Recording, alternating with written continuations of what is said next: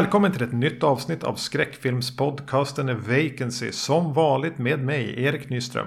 Och med mig, Magnus Johansson. Vad är det vi ska prata om nu? Eh, varje podd har nog en lista med, med avsnitt som de har tänkt att göra någon gång. Ja. Och den här måste nog vara en av de första som, som skrevs ner på den listan, tror jag. Definitivt. Eh, vi ska se och jämföra Arne Mattssons Mannekäng i rött från 1958 och Mario Bavas eh, Blood and Black Lace från 1964. En liten tungviktare som kommer upp här senare. Blood and Black Ja. Lace. Ja, verkligen. Ja. Eh, ja, ja, men som du säger, det här har väl ett, ett, ett sedan länge känt fenomen. Ja, Likheterna mellan de här två filmerna om mord i modevärlden. ja. Precis. Mannekäng i rött, alltså eh, Svenska Filminstitutet eller vilka det nu är som har en databas över, över svensk film. I i deras förklaring på Mannekäng i rött så nämns kopplingen till Blood and Black Lace. Eh, även där. Ja, jag vet att jag sett eh, Blood and Black Lace med kommentarspår av han Tim Lucas som ju typ är har vikt sitt, liv åt Mario Bava. Mm. Eh, och han är inne på ett resonemang om den. Och han utesluter väl inte att eh, Bava hade sett och inspirerats av. Som jag minns det, men jag minns inte riktigt. Det här var jättelänge sedan. Det är säkert 15 år sedan jag såg det kommentarspåret. Ja. Eh, kopplingen mellan de här filmerna eh, är ju då att Arne Mattsson har gjort en film som är, är långt tidigare gjord än Blood and Black Lace. Och, och folk funderar väl lite grann. Alltså det, det var ju inte video, man råkar inte se en film.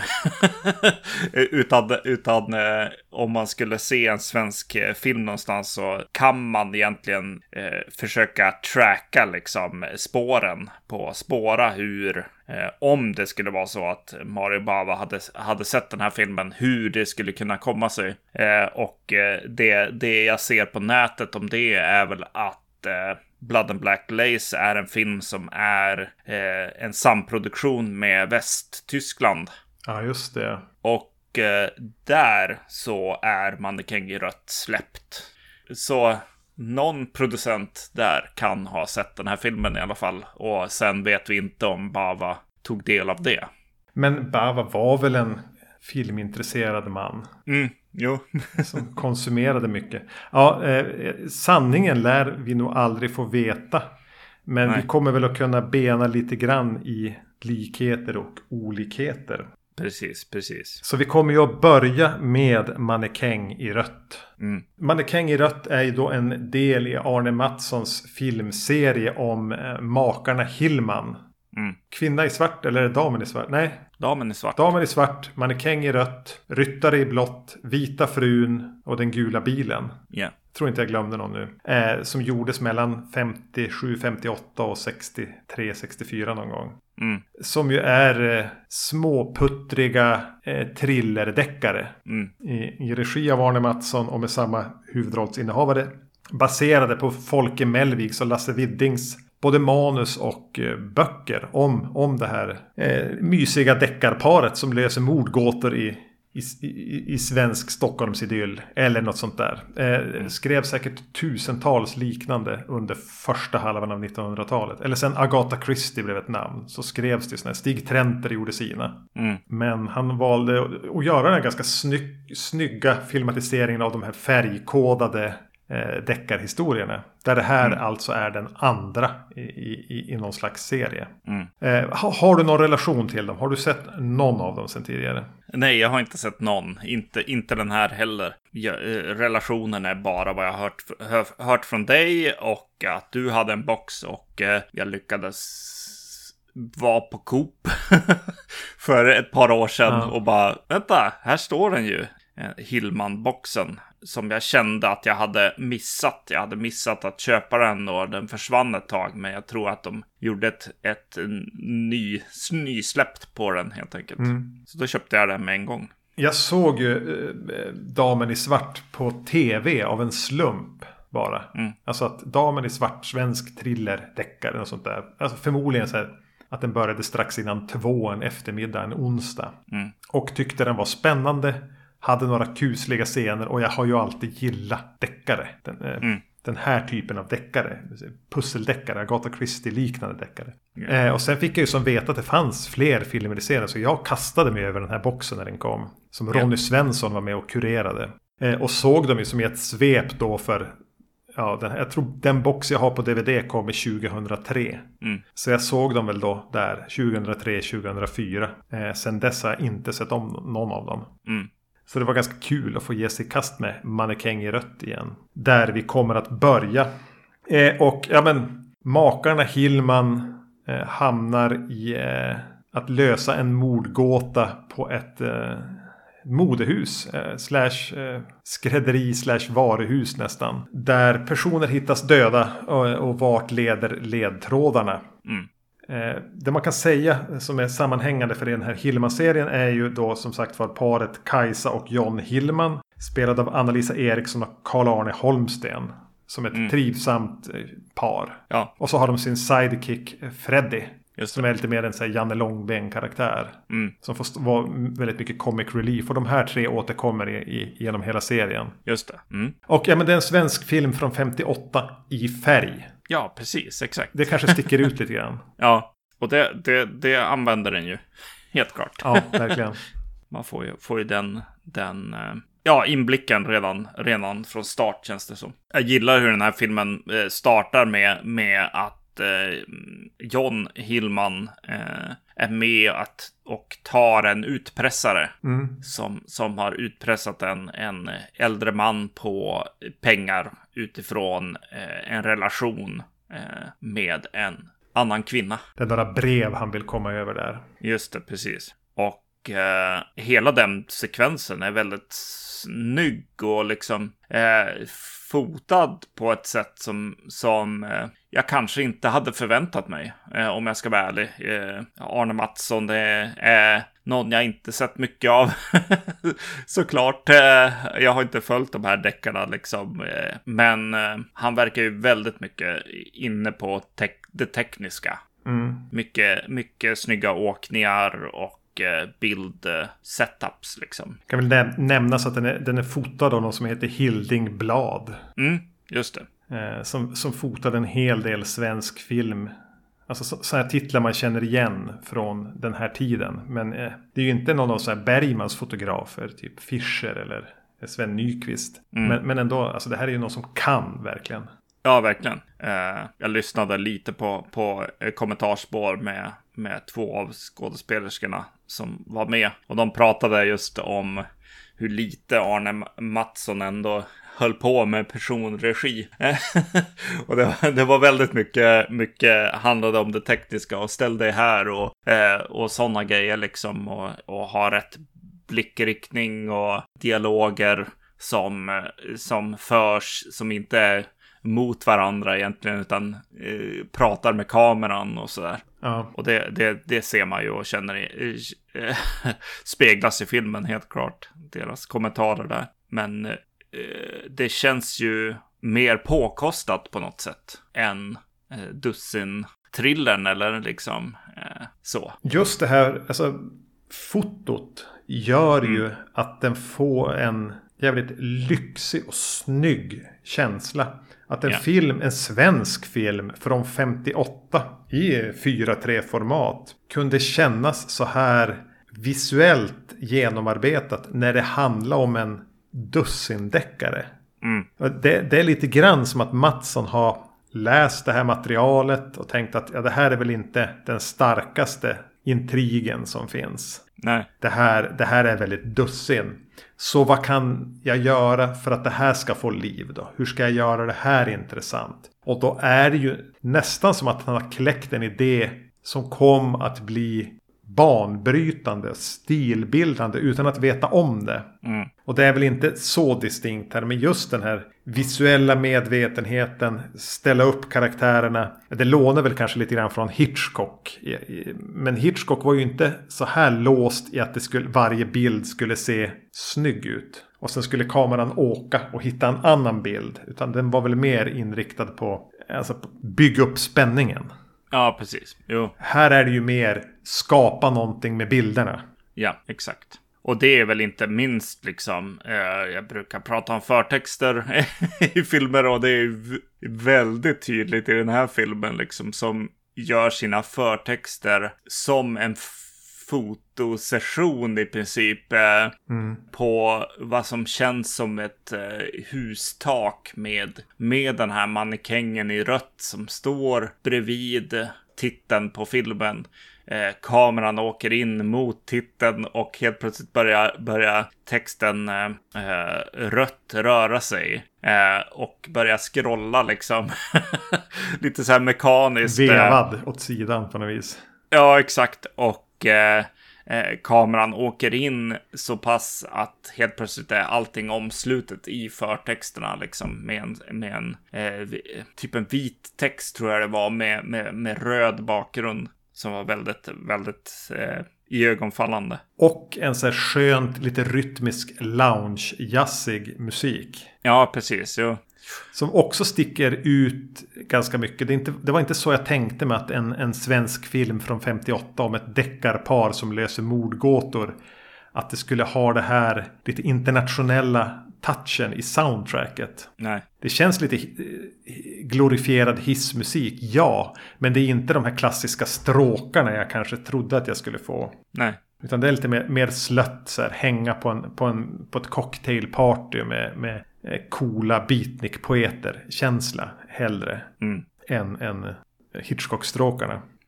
Alltså när de kommer till, när de kommer till fallet då och börjar liksom eh, lösa gåtan. Någon har dött. Katja Sundin, den här mannekängen i rött. Som var en del i utpressarligan som eh, vi får träffa en annan medlem av i inledningen. Precis, exakt. Hon eh, sitter i, först som en docka i, i skyltfönstret ett tag. Men plötsligt glider hon ner på marken och, eh, eller på golvet och eh, visar sig ha blivit mör vara en mördad kvinna. Framför ögonen på, på huvudkaraktär John Hillman och hans... jag vet inte om det är Freddy han är med då. Eller? Jo, men det är det nog. Ja, det är ju, det är ju Jummy. Eller vad man ska säga. det, det är något väldigt äh, härligt med det. Det är väldigt, äh, ja men påminner ju om äh, vad man senare ska se i, i italiensk äh, giallo-film mm, helt enkelt. Mm. Och sen för den ju som oss in i det här modehuset. Där det då visar sig lite grann oberoende av John Hillmans upptäckter och hans tankar och kontakt med polisen. Att hans hustru då Kajsa Hillman har, eftersom hon är så bedårande vacker, har gått in och fått jobb som modell. I som mm. ett eget initiativ att, att hon minsann också ska försöka komma någon vart. Yeah. Så han undersöker utifrån och hon inifrån.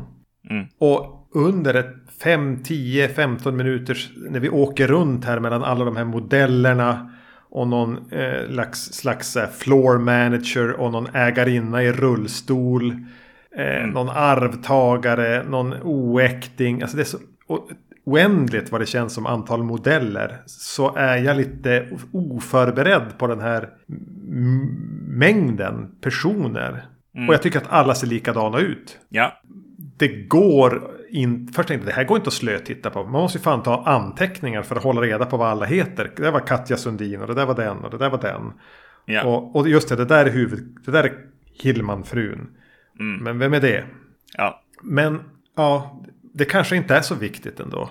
Dels, dels så är den hyfsat bra berättad så att de faller på plats eftersom. Mm. Och sen återigen är det kanske inte så viktigt ändå. Nej, men en del liksom är det inte så viktigt. Men, men alla är ju red herrings lite grann i den här filmen. Det är nå någonting som kommer att återkomma, men det, det är rätt mysigt att titta på. Uh, och det kommer in väldigt tydliga red herrings också. Det är ganska mycket shifty eyes. Ja, exakt. Det, det, är någon man som kommer in som är väldigt stor. Uh, känns som någon man inte vill träffa i en gränd liksom. Han, ja. eller, eller råka stöta in i på en bar liksom. Det skulle man inte vilja göra. Eller råka säga något till hans flickvän på en bar till exempel. Bara råka få ögonkontakt med. Ja, exakt. Då är det kört. Han, han tycker jag är väldigt, eh, väldigt bra eh, ingrediens här helt enkelt. Eh, han kanske är lite väl stor i, i sitt porträtt av det här, av den här personen. Men eh, ja, ja, jag tycker det funkar ändå. En annan sån en mysdetalj som kommer väldigt tidigt är den här dockan som något takläggare har hängt. Just det. Mm. De säger det bara i en replik. Alltså, de har hängt en, en människoliknande docka från en bjälke som, som hänger och dinglar utanför fönstret på någon av, om det är föreståndarinnan. Mm. Föreståndarinnans kontor. Eh, och hon säger bara, ja men det är takläggaren och de vill att jag liksom ska komma upp på den här taklagsfesten. Ja, det ser precis. lite kuslig ut den här dockan. Ja, verkligen. Om man tänker, det där kommer inte alltid att vara en docka va? nej, exakt. Nej, nej. Och det är naturligtvis. Mm. Eh, och, och, där är väl en sån här sekvens där jag tänker, ja, men vad, jag ville inte bli överraskad här. Jag ville att det skulle hänga en riktig person där så småningom. Vilket det gör. Och man känner bara, ja, exakt så. Ja, det är väldigt, eh, väldigt bra. väldigt skönt. Jag tycker många karaktärer ändå, alltså jag gillar, jag gillar det här paret kvinnor. Mm.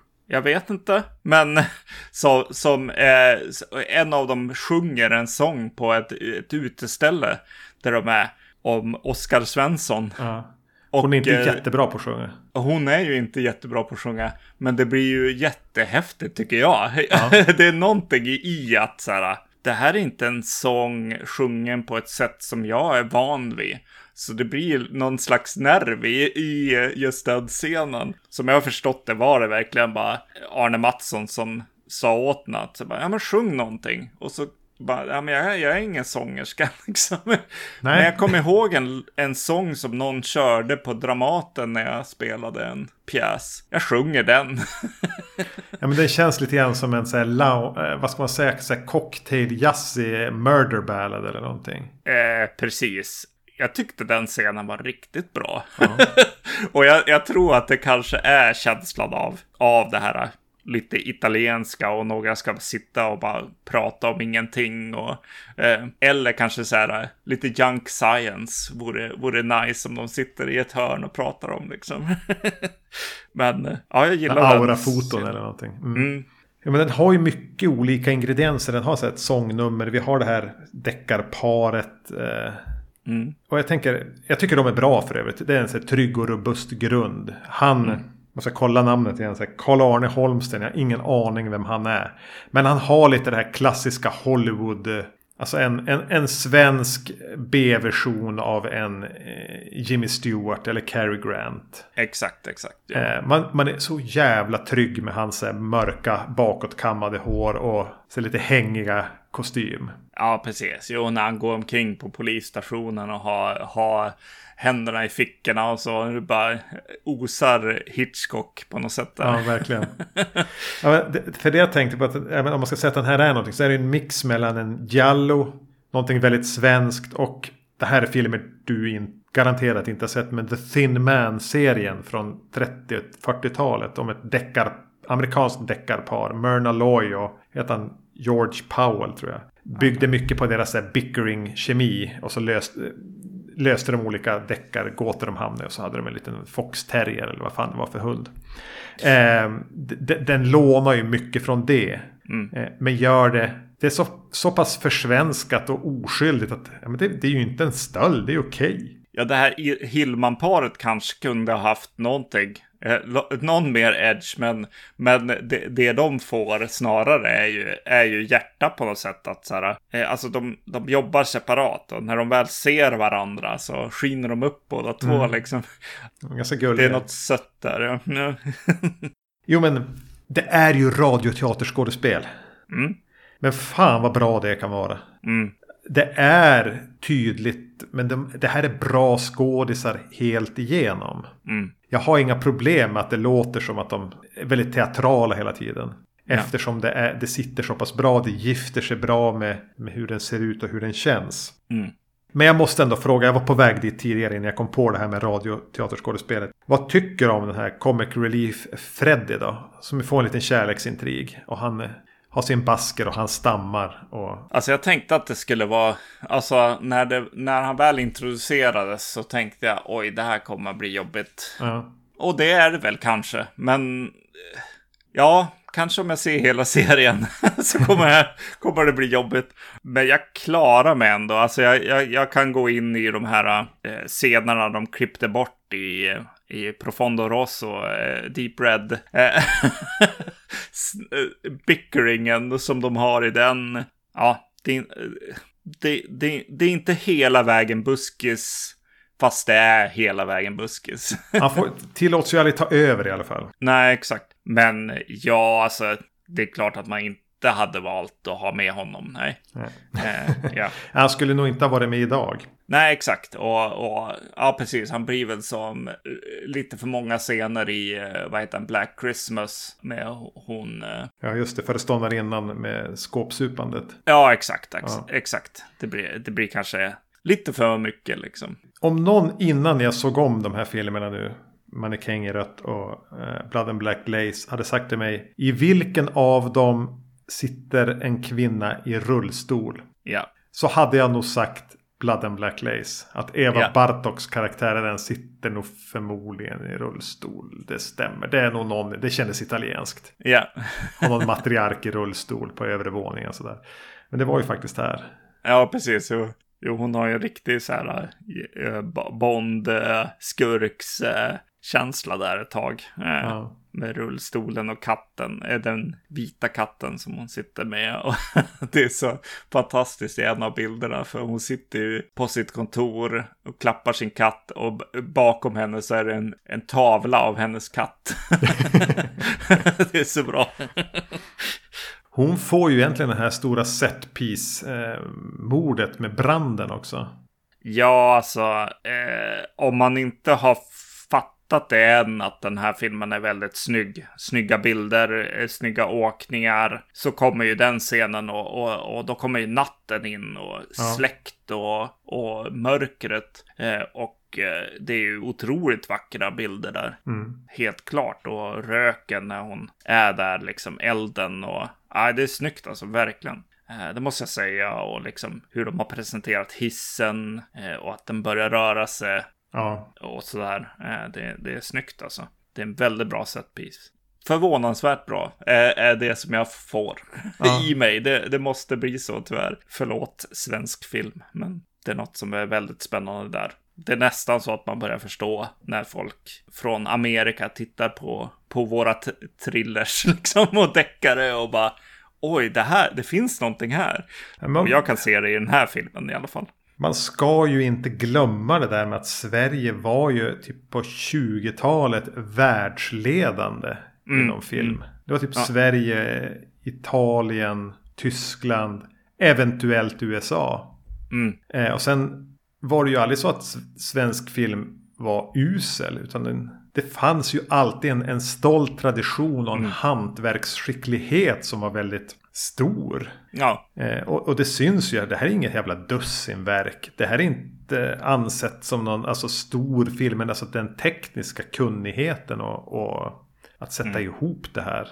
Jo. Men den är ju inte perfekt, alltså den, den är ju den är ganska lång. Den är väl så här 1,50 det är ja. ganska många scener, radioteaterscener med personer som pratar med varandra. Att sen Mattsson gör vad han kan för att få dem intressanta med åkningar och någon är i en spegel och eh, allting. Det håller det ju intressant men nog fan hade det gått att rensa här lite grann. I och med att intrig, jag har redan glömt intrigen. Ja, ja, jo, jag vet med vem som var mördaren men i slutändan är det ju ganska ointressant. Ja, precis. Jo. Jag brydde mig ju aldrig. Nej, det är ju de här små, små sakerna och saker som händer i den. Den hängda dockan och liksom lite set pieces och hur det fotas och sådär som, som blir det viktiga. Kanske lite också för mig så tycker jag att det är skönt att den är lite så här. Det händer grejer som inte bara är slätstruket liksom. Det är en kvinna som blir, blir intervjuad av polisen och hon har varit på ett party och berättar om det och eh, kommer inte ihåg vad folks, folk hette på, på festen. Eh, och, då, och polisen blir lite så här, ja, var du verkligen på den där festen om du inte kommer ihåg någon? Mm, mm. och då var det verkligen bara, ja, alltså om du var ensam på en ny fest och så här och skaka hand och grejer. Skulle jag komma ihåg vad va, någon hette i slutändan. Jag, jag tyckte det var en, en rolig detalj. Och eh, ja, det är något, något lite så här. Eh, jag, jag fick fick liksom för mig. Det kanske var för att mycket hände och jag kanske slutade eh, lyssna. Men eh, är, det, är det ett lesbiskt par med i filmen? Och så här? Ja, den, den svävar väl lite grann där. Just det, precis. Eh, och en i det eventuella paret har ett mansnamn också. Ja, Eh, ja Peter kallas hon. Ja. Nej, men eh, ska man se mannekäng i rött ska man väl nästan se den, vad heter det? Impressionistiskt. Ja. Känn lukten av den. Titta på den. Alltså, eh, grotta inte in det för mycket i vem gjorde det. Mm. Utan se den som en visuell upplevelse. Och var lite imponerad av detaljer. Och framförallt liksom. Den här är en svensk film som kom 58. Sex år före Bava sades ha startat Jallo-genren. Mm, mm. Eh, något jag eh, tänkte på också. Ja, men det kanske är för längden också. Eh, den är ganska tydlig. I alla fall för mig så blev det tydligt vem, vem som mör, kom, mördaren kommer vara liksom. Ja, det är ju den du först tror att det är. Ja, precis. Men, men filmen hjälper en lite i slutet med hur saker och ting avslöjas och så vidare. Liksom. Det, det blir twisten snarare än, än vem var mördaren. Mm. Någonting som jag blev väldigt imponerad av i filmen också. eh, Konstigt nog så hakade jag upp mig på bilar i den. Eh, för, för Okej. han använde sig av röda bilar i filmen med i så här grön, grönska och eller blå och grönt och så sen en röd detalj som var de här bilarna. Var väldigt snyggt och eh, Du menar att det är medveten färgkodning här? Ja, precis. Det är mycket mer i filmen som, som du kan hänga med på. med det röda, helt klart. Eh, om, om du väl börjar se filmen och råkar börja tänka på det röda så kommer du nog fastna. Nej men det, det var ju nå Mattsson hade ju roligt här med färgfilm. mm, Hur kan jag berätta med det då? ja. Lite den här stumfilmsglädjen nästan. I Mm. vissa avseenden. Mm. Ja, någon annan som har kul med färg. Det, det är Mario Bava. ja, I Blood and Black Lace från eh, 64. Han var ju ingen gröngöling här när han gjorde den. Nej. Men som jag alldeles nyss nämnde. Det här är väl filmen som sägs ha lagt hela grundplåten för gen- giallo-genren som växte fram under andra halvan av 60-talet. Kanske framförallt under de första åren på 70-talet. Men fortsatte genom hela 70 och in på 80-talet i Italien. Ja. Utan den här hade inte Dario Argento eller Lucio Fulci haft några karriärer att prata om. Eller Sergio Martino eller andra italienska farbröder för den delen. Nej, nej, verkligen inte. Mario Bava hade väl varit där och, eh, och röjt runt lite grann med eh, The Girl Who Knew Too Much som jag verkligen gillar och rekommenderar. Men eh, den här är ju den som sätter liksom standard på något sätt i att i färg, färgerna lite titulating, liksom estetik, vackra kvinnor och eh, eh, våldsammare mord än en vanlig deckare. Liksom. Ja, ampar upp det. Mm. Får jag vara lite cool nu och säga att jag har sett den här på bio. Första gången jag såg den var på Umeå filmfestival. Hade, eh, jag kan ha refererat till det här tidigare. Så hade de en, en, ett segment som heter Camera Obscura. Det var där jag såg, eh, vad heter den nu då? 2000 Maniacs. Alltså Herschel Gordon Lewis. Jag såg den här, jag såg någon Ish ein Gropi. Alltså massa filmer som man aldrig annars skulle ha sett. Men så första gången jag såg den här, första Bava-filmen jag någonsin såg. Mm. Var eh, runt 2000-2001 på eh, bio i Umeå. Det är Ja. ju fantastiskt. Visst, visst. ja, De jag såg den med tyckte den var jättetråkig. okej. Och jag tyckte den var ashäftig. Ja, ja. Det var min första kontakt med Blood and Black Lace. Mm. Ehm, ja men det är ju samma story. Fast vi har inget deckarpar här. Nej. Mord på vackra kvinnor i ett modehus. Exakt. Den, den öppnar med, med en mannekäng i röd regnjacka som blir mördad. Och och eh, det sätter liksom spåret, sätter tonen och eh, historien. Vem eh, mördar den här kvinnan? Ska vi säga något om förtexterna? Kanske? Ja, precis. För, före det måste vi komma till förtexterna. Eh, de finns det tydligen två varianter av. Mm. Eh, Mario Bavas är fantastiska. Eh, Roliga. ja, för de, de, de har tagit props eh, och ljussättning och allting, ton eh, från filmen, några skyltdockor, en röd skyltdocka, några eh, blommor och sånt från det här modehuset som det kommer handla om. Och sätter alla skådespelare snyggt ljusat, eh, fotade liksom, eh, med sina namn bredvid sig liksom. Som står och posera. Några tittar väl rakt in i kameran också och typ höjer ett ögonbryn.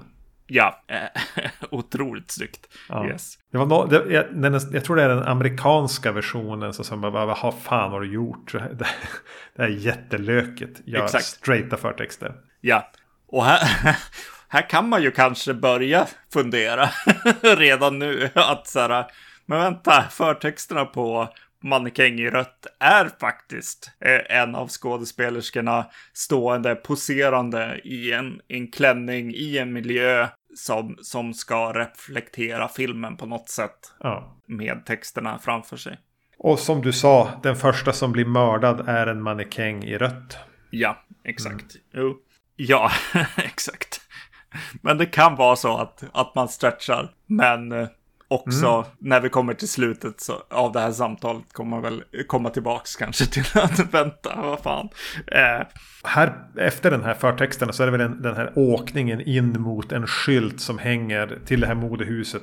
Det är natt, det regnar tror Mm. jag. Och det är en fontän och det är en skylt som hänger och gungar i vinden och släpper. Och vi har en dramatisk åkning in mot den. mm, Och det känns ju verkligen som så här, godis. Allting här är visuellt godis. Det är, jättes alltså det är mycket smaker. Det är inga subtila smaker. Nej. Allting här är jättemycket hela tiden. Är det ett blad från ett träd så är det så jävla hårt ljusat att det lyser grönt. mm, Natten är becksvart. Åkningarna är minutiösa och, men ändå mjuka och organiska. mm, För mig är det här och, och vissa av andra Bavas filmer just hans visuella touch är liksom definitionen av visuellt filmskapande plus plus.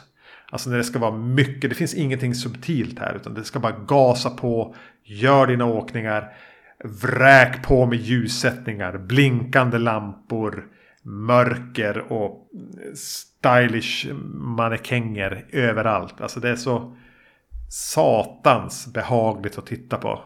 ja, nej precis. Nej men det blir ju en fotoutställning liksom på, på film. Det blir det ju. Och eh, det är det man vill ha också på något sätt ändå.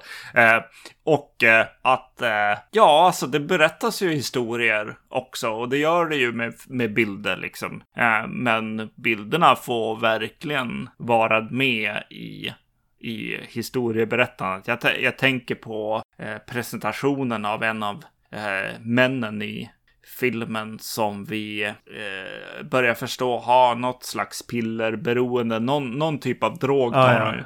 Han lite Ray Fiennes. Ja, just det. Ja. Eh, så man får, man får följa gå, gå genom korridorerna på, på modehuset och komma till någon vrå där han kan ta sin drog där ingen ser. Eh, och Bava väljer då att stå bakom ett lite så här grumlat fönster. Eh, ha en av de här röda skyltdockorna som är så eh, otroligt liksom eh, starka liksom. Eh, Den är så färgen. jävla röd. Ja, och eh, han, han tar sitt piller och eh, dricker ett eh, glas vatten, eller sköljer ner ett piller i siluett i det här fönstret. Det är ju fantastiskt vackert. Ja, men allting, allting går ju bara att sitta och titta på. Om, om man, alltså som jag har, kanske för att jag har i yngre år lite förälskat mig i den här visuella looken. Mm. När den känns bara så sprudlad av en kreativitet. Så gillar ju jag det här. Gillar man det inte, då, ja, men då, nej, visst, det kan jag också köpa. Det här är för mycket. Ja, Eh, det, det, det, handlar bara om bilder och allting. Jag kan köpa det resonemanget om man föredrar en annan typ av estetik. Men eh, gillar man det här då går det inte att motstå. Det är omöjligt. Ja. Eh, och, ja, men ganska snabbt, vi kastas in, det, det är något mord i, i, parken utanför, skogen utanför, det är mörkt och vi kommer in i modehuset och vi är utanför modehuset. Och jag tänker väldigt mycket, så jävligt likt mannekäng i rött är, fast någon har släckt lampan. Ja. Jo. För mannekäng i rött ska vi säga att förutom det här kanske mordet i, i, i huset som vi pratade om med eldsvådan. Så mm. är den ju en väldigt ljus film. Mm. Mycket dagsljus hela tiden. Här använder han sig ju väldigt mycket av mörker. Ja. Och kontrasten mellan någon jävla lila lampa och mörker och så. Jo, det är väl modehuset i sig då som, ja, det är också mörkare, men det påminner så väldigt starkt om, om den andra kulissen och båda känns som, nej, de har nog inte varit på ett modehus. Nej. Det här är ju mer ett gotiskt modehus i Blood and Black Lace, medan ja. det i, i, i Mannekäng i rött är någon slags mer modernistisk idé. Ja, men just att det återkommer små så här vrår och nästan hytter på något sätt liksom i, i hur det ser ut. Det, det är lite speciellt. Ja, det finns alltid någon vindlande korridor som leder till en vrå där man kan vara i fred. Mm. Med något skynke i bakgrunden. Ja, otroligt snyggt. Det, det, det är ju, eh, ja, och skyltdockorna är ju jätteviktiga för den här filmen. eh, på något sätt också, för det finns någon intressant röda blod. Den här eh, första personen som har dött har ett rött tema med någon dagbok som också är röd och sådär. Ja. Att man får följa den, den, det spåret. Men också de här som är vita, tomma i korg eller jag vet inte hur, vad de är gjorda i de här skyltdockorna. Rotting tror jag kanske. Ja, Rotting heter det, precis. Som eh, är fantastiska och talar sitt språk känns det som.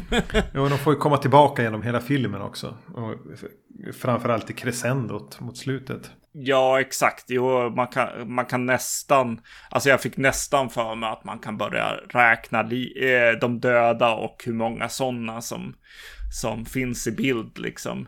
Mm. det är väl det man känner i slutet i alla fall. Att så här, modehuset står nästan tomt och bara skyltdockorna är kvar. Alltså änglarna eller själarna liksom. Ja, som är kvar. Mm. Eh, det jag glömmer alltid om Blood and Black Lace. Eh, för man minns man den, tänker man på den, då tänker man på, på det här bildfyrverkeriet som det ju är. Mm. Men, men. Man får fan inte underskatta Mario Bava som berättaren då. Nej. För första 45 minuterna, första halvan av den här filmen. Är ju egentligen en enda lång kväll och natt. Ja. Där, vi, där det ryms tre mord som alla är samma, logiskt eh, inom citationstecken sammankopplade. Ja. Där mördaren egentligen bara gör det som krävs. Ja. Ja, om man nu är en mördare. Mm. Eh, och det har en jävla pulserande nerv. Att någon blir mördad, liket hittas, polisen tillkallas. The show must go on. Mm. Eh, kvällen fortsätter, någon åker någonstans, det är en dagbok där, någon blir mördad. Någon åker hem, mördaren jagar efter, någon till blir mördad. Alltså hela det där eh, segmentet har ett satans driv i berättandet som jag tänker inte bara hör samman med att det, med, med att det är den här godispåsen att titta på. Nej. Utan helvete vad, vad tajt det är. För mig i alla fall. Ja. Och då, ska det, då kommer det ändå in sådana här träbockar till italienska jävla kommissarier som ska stå och, i en grå kostym och, och sänka tempot. Är där ganska mycket. Men mm. trots det så, så fortsätter den här. Mm. Och ha ett, eh, den stannar inte upp under första halvan upplever jag. Och hela tiden har den med sig det här.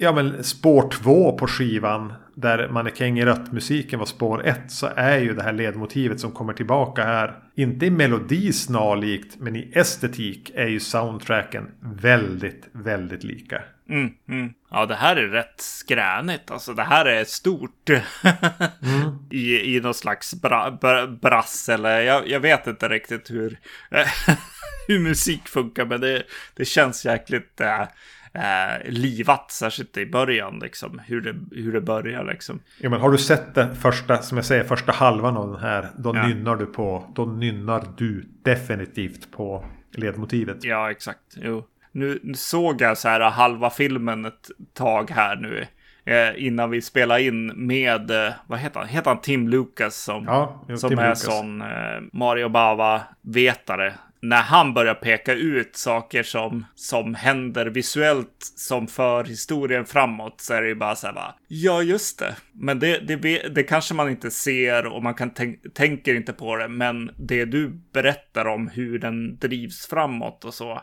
När man väl är Tim Lucas har sett den här hundratals gånger och, och, och superanalyserat den så bara ja okej. Okay, just det. Här är en kvinna som får dödsbud. Hon, hon måste bära eh, svart eh, klänning eh, får, får en lite så här, nej du ska på begravning här snart.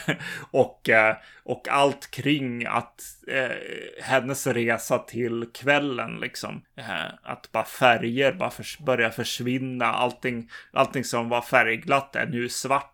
Och äh, det är häftigt alltså när man väl är som honom liksom. Man kan berätta rätt mycket med färg. Ja, exakt. Jo. Ja, men bara det här Hitchcockiga eh, mm. med väskan på, i stimmet inför modevisningen där. Och i väskan vet flera karaktärer att det finns en dagbok. Vi vet inte vad någon har för relation till vad som kan finnas i den dagboken. Men vi förstår med så här övertydliga blickriktningar att många är stressade av det här. Och färden den här väskan gör och där den står. Vem går i närheten av den? Och nu drogs något framför den och vem gick dit och så. Någon håller på att ta den men kan inte riktigt. För någon annan tittar också dit. Det är stort, det är tydligt, det är nästan övertydligt. Alltså blickriktningarna och svett, svettet som åker längs pannan och sådär. Mm. det, det är stort berättande, men det är också thriller. Det är en spänningsmoment som, som verkligen eh, funkar. Och eh, det här red herring grejen slås ju igång. Alla ja. är misstänkta och alla vill ha med den här dagbo dagboken på något sätt. Och eh, det berättas inte bara med blickriktningarna men också att så här, åh, jag vill läsa det högt. Vi kanske kan lära oss någonting. Någon vill säga nej, vi måste respektera hennes liksom ord. Vi kan inte, eller minne. Vi kan inte hålla på och läsa den här. Den här måste till polisen. Jag vill ta den till polisen i sådana fall. Ja. Exakt, exakt. Mm. Eh, det, det är väldigt snyggt berättat även, även dramaturgiskt. Eh, vi har inte sagt så mycket om skådisarna förutom att jag nämnde Eva Bartok när vi pratade om Mannekäng i rött. Hon, hon är väl föreståndarinnan för det här modehuset. Hon är asgrym. Mm, ja. Jag hade glömt bort hela, alltså att den karaktären som man gör här. Fan vad bra hon är. Yeah. Det hon tvingas till under filmen och där hon är i slutet. Yeah. Eh, och att hon ska ju vara lite äldre. Vad kan hon vara? 35 kanske? Ja, exakt. Men hon ska som, på något sätt så upplever man hon samtidigt som typ 65. Mm. Eh, ja, eh, stark. Trots att den är övertydlig, nästan stumfilmig i vissa avseenden. Mm. Så tycker jag att hon är jättebra. Och den andra som man alltid har med sig när man tänker på, eller jag i alla fall, eh, Blood and Black Lace, är ju Cameron Mitchell. Ja. Som väl hade någon tidigare karriär, alltså en av de, måste ju vara en av de första som drog till Italien. Ja, exakt, just det. Eller han, han och Clinton satt säkert på samma plan. Mm, mm. Ja, vi, vi, vi, får det inte att lossna i Hollywood. Vi har gjort några westerns. Vi, vi kommer oss inte upp ur mellanregistret. Mm. Men de efterfrågar eh, vitingar i, i Italien. Deras ja. filmscen håller som på att explodera där. Vi, vi åker dit. Ja. Han har ju ett så jävla härligt ormlikt utseende. Ja, jo precis. När man, när man titt, kollar upp honom så är det ju High Chaparral, tv-serie som är hans stora, stora grej. Alltså man kan tänka sig att, vad heter det, eh, vad heter den, eh, Once upon a time in Hollywood kan påminna om, om honom. Men det är ju många där såklart.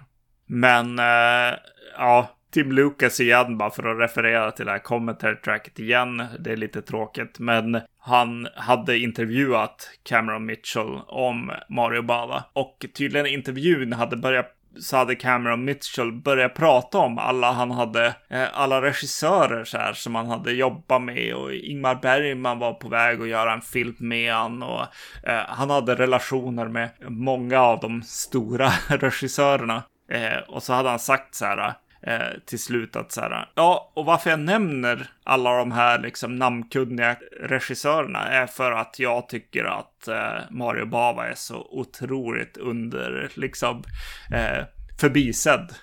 Han, han äger upp alla de här. Hade han sagt åt han. och de gjorde, de gjorde ju några filmer ihop. Eh, Cameron Mitchell och... Visst gjorde de någon så här Swords and Sandals grej? Ja, precis. De har ju gjort eh, den där vikinga... Eh, ja, heter han inte Eric? Eh. Ja, eh, är det inte så att, det, att jag har fått mitt namn i en, i en Mario Bava filmtitel? Yes, yes. Jo, han eh, två, två sådana filmer va? Eh, Knife of the Avenger eller vad det Ja, heter. det är den jag tänker på. Ja, mm. det är den också. Nej, men jag gillar ju Cameron Mitchell. Mm. Eh, här, jag tycker att han är perfekt som en, som, som en lömsk man i kostym. Ja. Eh, och ja, ja vi har ju spoiler va? Mm. Han, är ju, han är ju mördaren. Och ja. Eh, är du på tå mm. så kan du ju se det. När eh, offer nummer tre drar av masken i en kort klipp så ja men det är ju Cameron Mitchell som får masken avdragen. Det är ju inget snack om det. ja. Det är ganska, ja. ganska modigt av Bava när man vet om det och man vet att den scenen kommer och man verkligen fokuserar på vad man ska titta på så är det ganska lätt att se. Det är väl någonting som Dario Argento tog med sig också. Han har gjort flera sådana. Våga visa mördaren. Ja. Exakt, exakt. Om man, om, man, om man visar det väldigt snabbt så, så hinner du inte Eh, uppfattar det liksom. Och på mm. rätt sätt. Eh, så han gör ju det. Ja, åtminstone två gånger som jag kommer ihåg i alla fall. Eller kommer på nu. Eh, ska, vi, ska vi prata om den här centerpiece-scenen va? Som jag tänker var den som skap grundläggande för typ Jallo-genren och slasher-genren. Så är det ju mordet i den här. Är det en antikvitetsaffär? Ja, precis. Ja, shit. Ja. Där vi tidigt presenteras för att det sitter en blinkande neonlampa ut utanför. Ja. Måste be om ursäkt att jag sitter och hickar så mycket. eh, stör mitt flow innan jag pratar.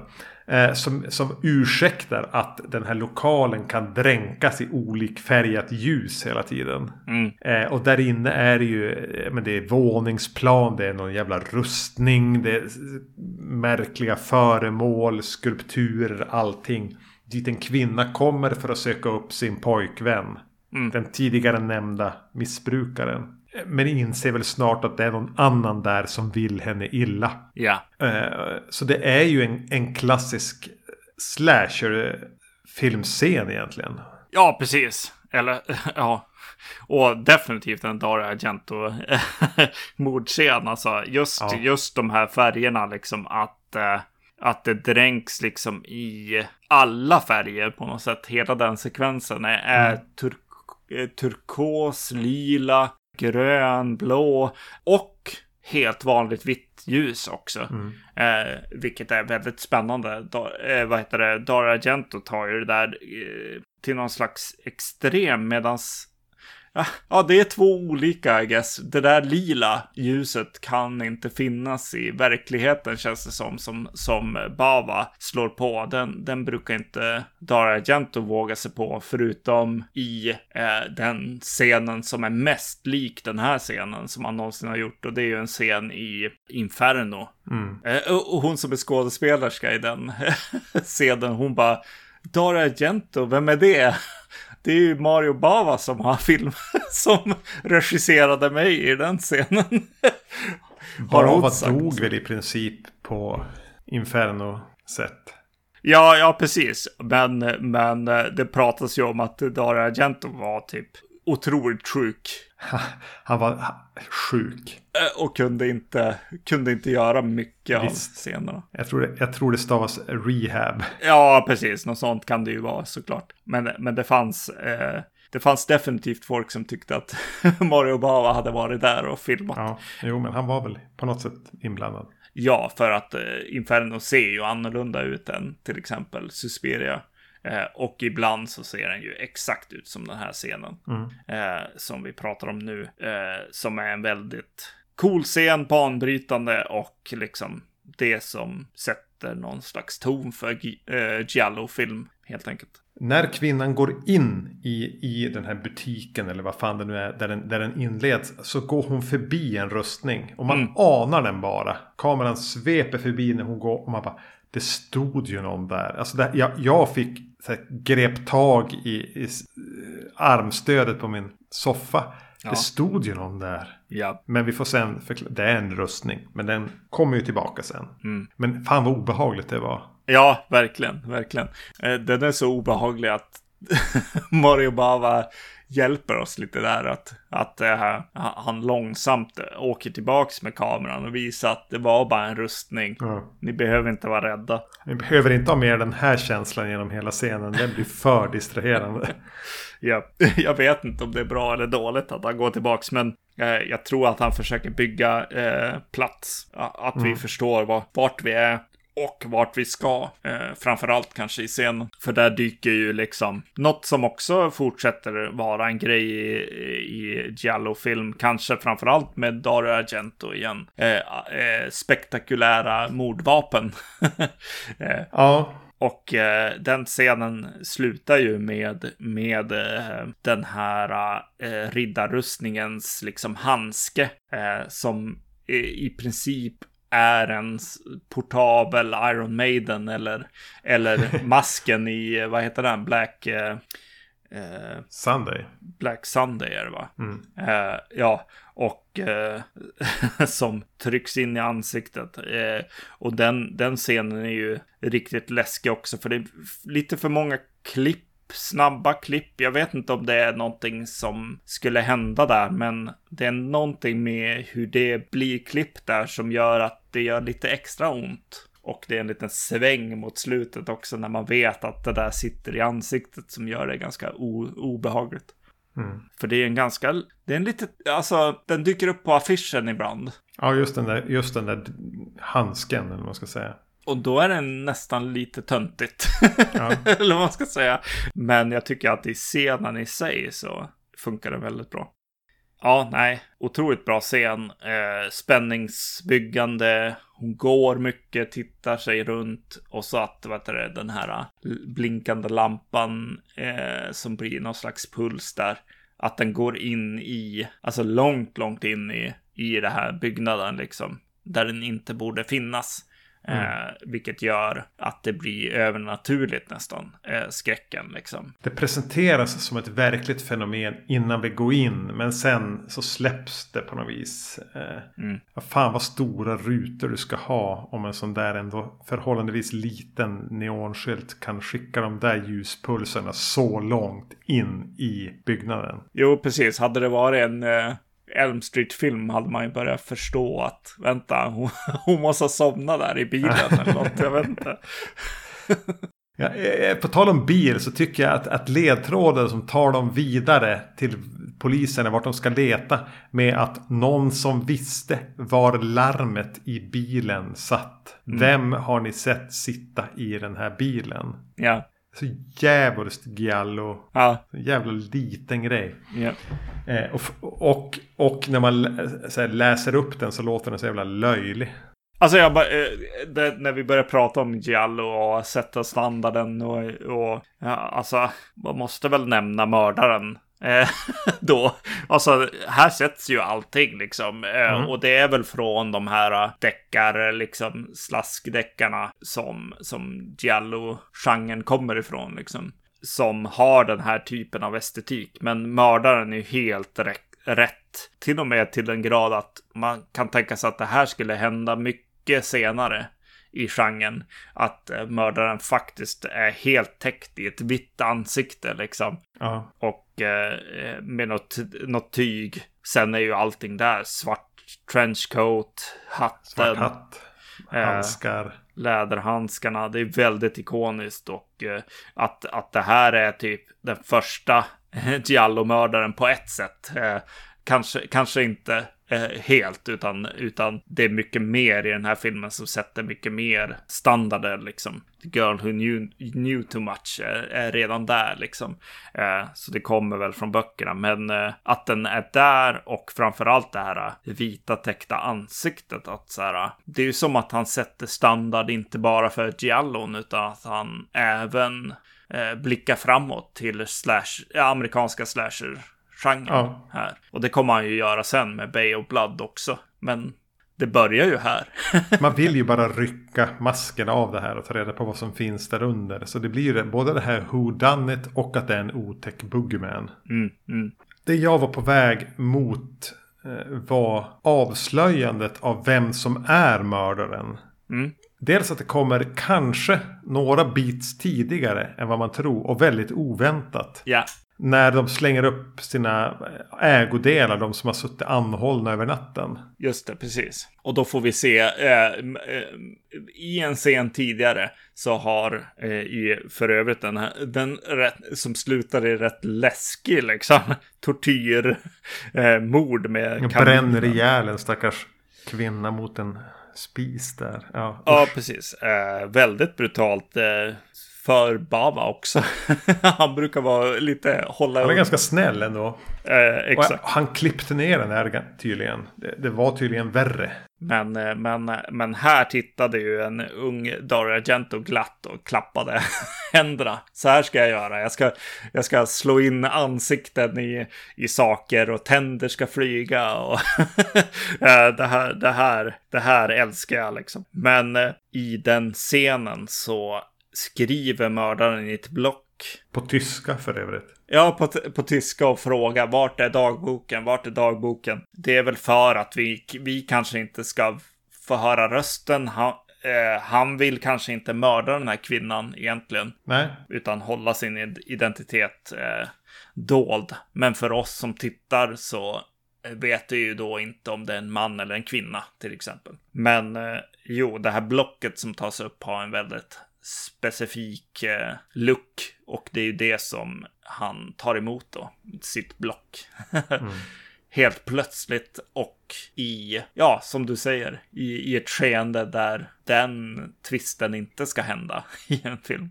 Nej men erbjud twisten när ingen är beredd på det. Ja, exakt. Mm. Ja. Jo, det är speciellt. Eh, men eh, då finns det ju en till twist i rockärmen på något sätt. som den här filmen har och det är exakt samma som i Mannekäng i rött. Någon som borde vara död är inte död. Eh, och eh, återkommer från de döda som en zombie i princip. Och eh, sätter dit mördaren liksom. Det blir påtagligt att, att eh, Mannekäng i rött har med den här filmen att göra. Oddsen att de här två filmerna skulle ha med sex års mellanrum skapats i varsitt vakuum. Där det inte finns någon tidigare historik. Liksom. Det finns ingen Patient Zero som man kan tänka att båda plockade inspiration från. nej, Det är helt jävla orimligt. ja, exakt. Jag, jag satt i soffan och bara, nej men det kan ha varit, det kan ha varit. De är rätt olika ändå kanske, fast att så här, det är lika, lika många liksom eh, blondiner. En mörkhårig som har lite så här mer korthårig frisyr. alltså det är bara, Nej, men det kan fortfarande vara så att, att den här eh, har skapats i vakuum. Men när den här scenen kommer och, och det är liksom i princip zombies på något sätt. Liksom. Det är någon skada de har som gör att så här, vänta nu. det, här, det här stämmer eh, för bra överens. Eller vad man ska säga. Nej, jag vet inte. Det, det är väldigt svårt att, att se att någon i pipelinen, liksom, i, i skapandet av den här filmen, inte har sett Mannekäng i rött. Titlarna är ju utbytbara mot varandra också. Ja, ja, Skulle, alltså de, du, du kan kalla Blood and Black Lace för Mannequin, Mannequin in Red. ja, Eller något på italienska då. Och, och du skulle kunna kalla Mannequin i rött för typ blod och svarta spetsar. ja. Den här, den här heter väl på italienska någonting väldigt enkelt. Kvinnor för en mördare eller någonting. Ja. det är väldigt så här äh, Agatha Christie. donne alla assassino. Ja, precis. Men äh, samtidigt så tydligen på, på klipp, äh, alltså slaten så, så hette den äh, någonting i stil med äh, modehuset av, av blod eller modehuset av det döda eller något sånt där liksom. Ja. Så ja, absolut de hör ihop på något sätt här. Ja, och, och så att slutpoängen på något sätt också är, det är utpressning som är mm. grejen. Eh, mm. Första, första eh, personen som mördas, mördas på grund av utpressning av pengar. Och det är ju någonting som är otroligt återkommande i Giallo-genren. Mm. Men även om man ska blicka bakåt i typ Agatha Christies eh, böcker. Ja, Ja, jo, det är klart. Väljer du att utpressa någon så kan du i alla fall, om du inte får ut pengarna du hade tänkt dig, roa dig med tanken att jag kommer i alla fall att bli mördad i ett jävligt mysigt mysterium. Ja, ja, jo. Eh, det som, ja precis, så, så, så jag, jag, jag sätter mina pengar på Västtysklands eh, eh, samproduktionen. Eh, att där, där finns connectionen. the, the uh, West Germany connection. Och uh, att uh, någon, någon har sett Mannekäng i rött och bara kan vi göra något på det här? Ja. Och börja jobba därifrån. Och sen, sen är jag inte helt övertygad om att Mario Bava behöver se eh, Mannekäng i rött för att göra den här fantastiska filmen. Liksom. Eh, det är jag inte helt säker på, men, men någonstans i historieskapandet, i all, åtminstone, så, så finns det en connection här. Men jag kan ju ha fel såklart, det, det är självklart. Ja, vi kommer aldrig att få veta. Vi kommer aldrig att få veta vem som sköt Kennedy. Nej. Och vi kommer aldrig att få veta om Mario Bava hade sett Mannekäng i rött. Ja jag har tänkt mycket senaste tiden på, eh, bara för att jag såg eh, nyligen eh, Bay of Blood. Oh, och ja. har tänkt på connectionen till då fredagen den 13 filmerna som ändå cementerade på något sätt så här. Nu gör vi slasherfilmer hörni. Men det är lite kul då att tänka att Mario Bava ändå har skapat inte bara Giallo-genren eller åtminstone satt standarden där kanske. den skulle nog hända utan honom också. Eh, med tanke på hur stora och populära de här deckarna ändå var i Italien.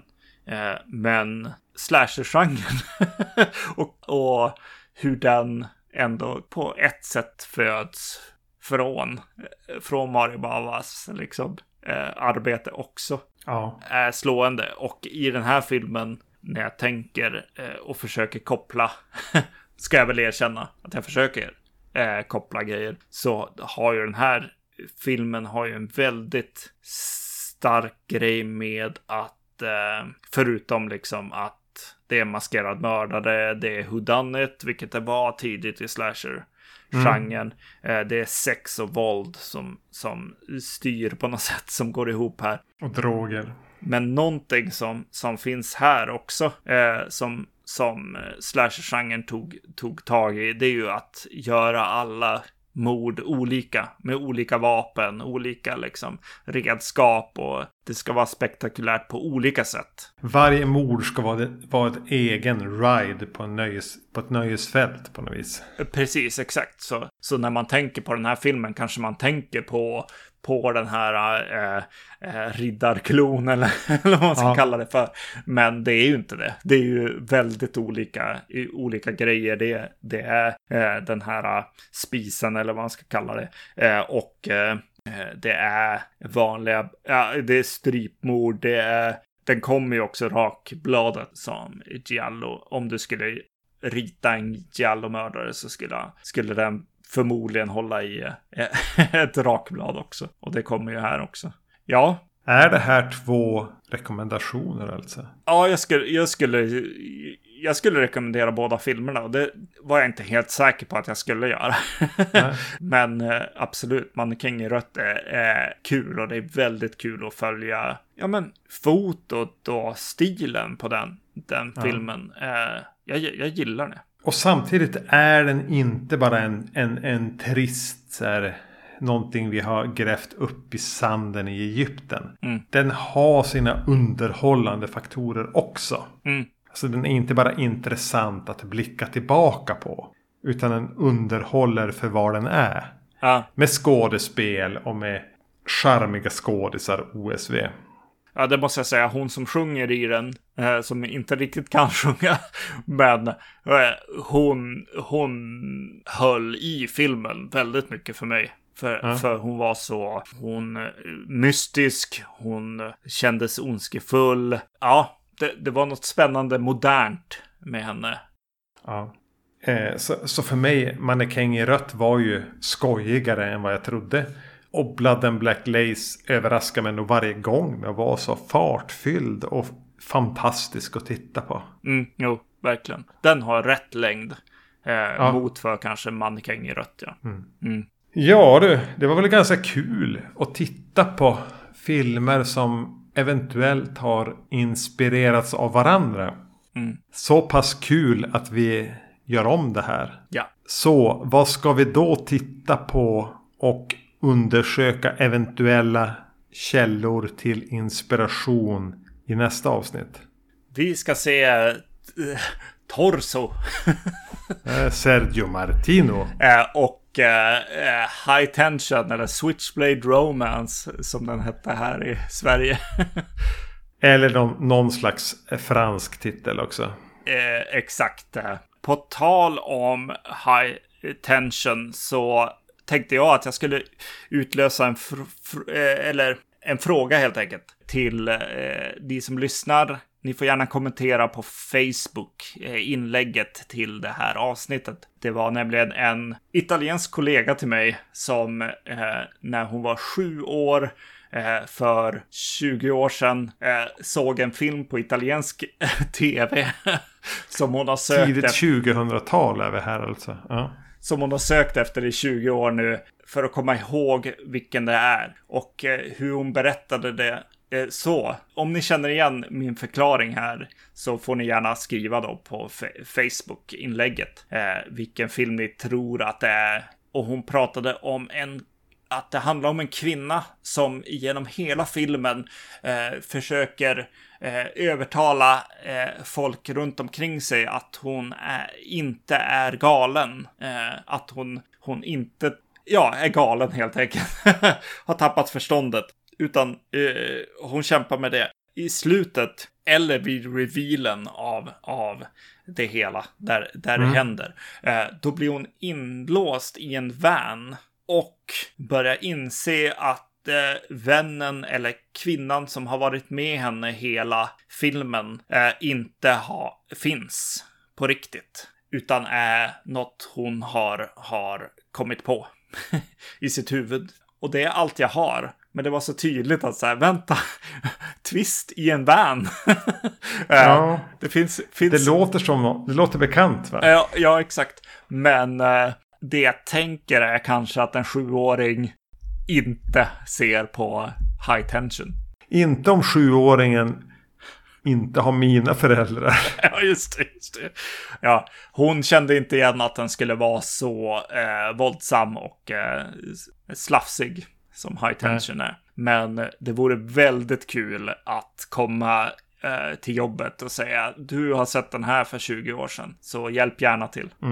Ja men ni löser det här kära lyssnare. Det är jag övertygad om. Ja precis. Facebook är ett bra ställe att kommunicera med oss. Ett annat är väl kanske podcast.vacancy.se eller våra Instagram-konton där jag heter Erknym. Och jag heter Zombie Magnus. Eh, som sagt var Torso och fransk skräckfilm av Alexander Aja med flera olika namn i nästa avsnitt. Eh, det var kul att ni lyssnade på våra malande om Mattsson Bava här. Eh, ja, hej! Hej!